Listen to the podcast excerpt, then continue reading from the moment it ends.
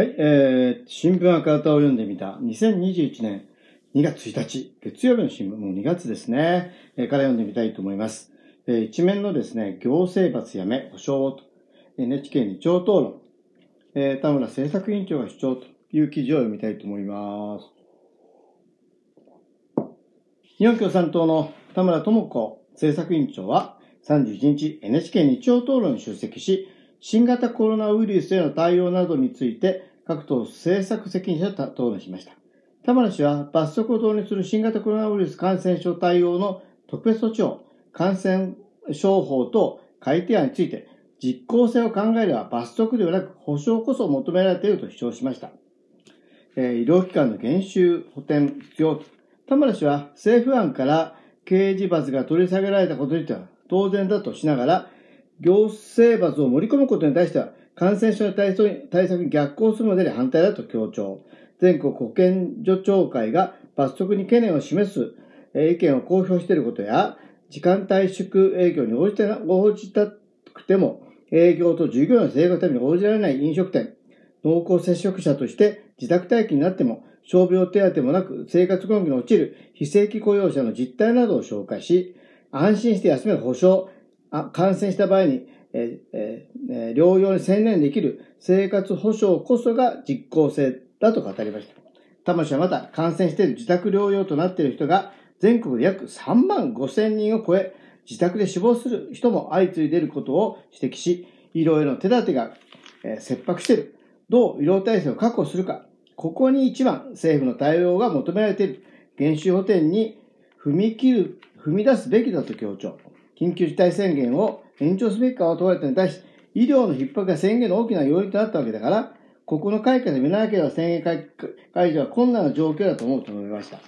ワクチン接種の課題について問われた田村氏は、安全性と有効性の十分な確認と国民の情報公開が大前提とした上で、ワクチン接種を進める上で、医師、看護師の体制が確保できるかが一番の課題だと強調。感染者の治療や PCR 検査を続ける中で、ワクチン接種のための地域の体制を築くためにも、医療機関への減収補填が必要だと強調しました。本当にね、まっとうなことをですね、田村さんは言ってるなぁとしか言いようがないんですけれども、続いてですね、米富豪資産114兆円増というですね、コロナ流行下の10ヶ月という記事を読んでみたいと思います。シンクタンク調査ですね。ワシントンの遠藤誠治特派員の記事です。米国の億万長者660人が、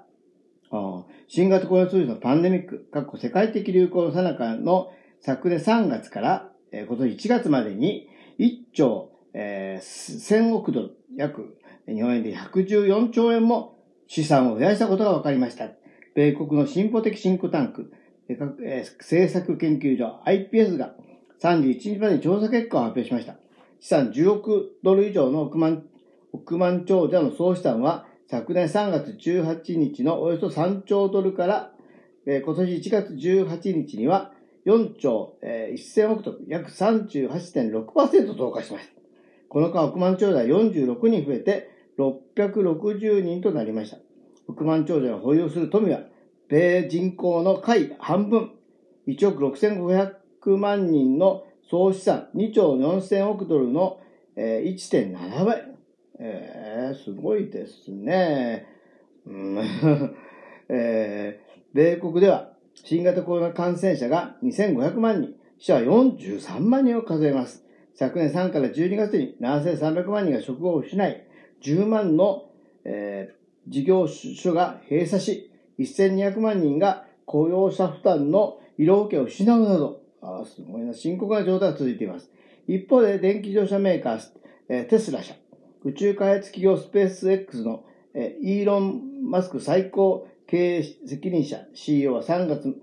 年3月以来、資産を1792億ドル増やしました。ネット通販大手 Amazon 創業者だったジェフ・ベゾス CEO の資産は1820億ドル増でしたと。不平等是正へ富裕税を課せ。調査結果をまとめた IPS のチャック・コリンズ氏は、億万長者がパンデミックの中でもふさわしくないほどの思いがけない富を得たと指摘、不平等を是正するため、億万長者の富裕税を課すべきだと説いていますということですね。億万長者と言われる方が660人いて、その人たちが持っている富が、米国の人口の半分、1億6500万人の総資産に2兆4000億ドルの 1.7 倍って、なんか、数が大きすぎて何だかわかりませんけれども、持ってるということなわけですね。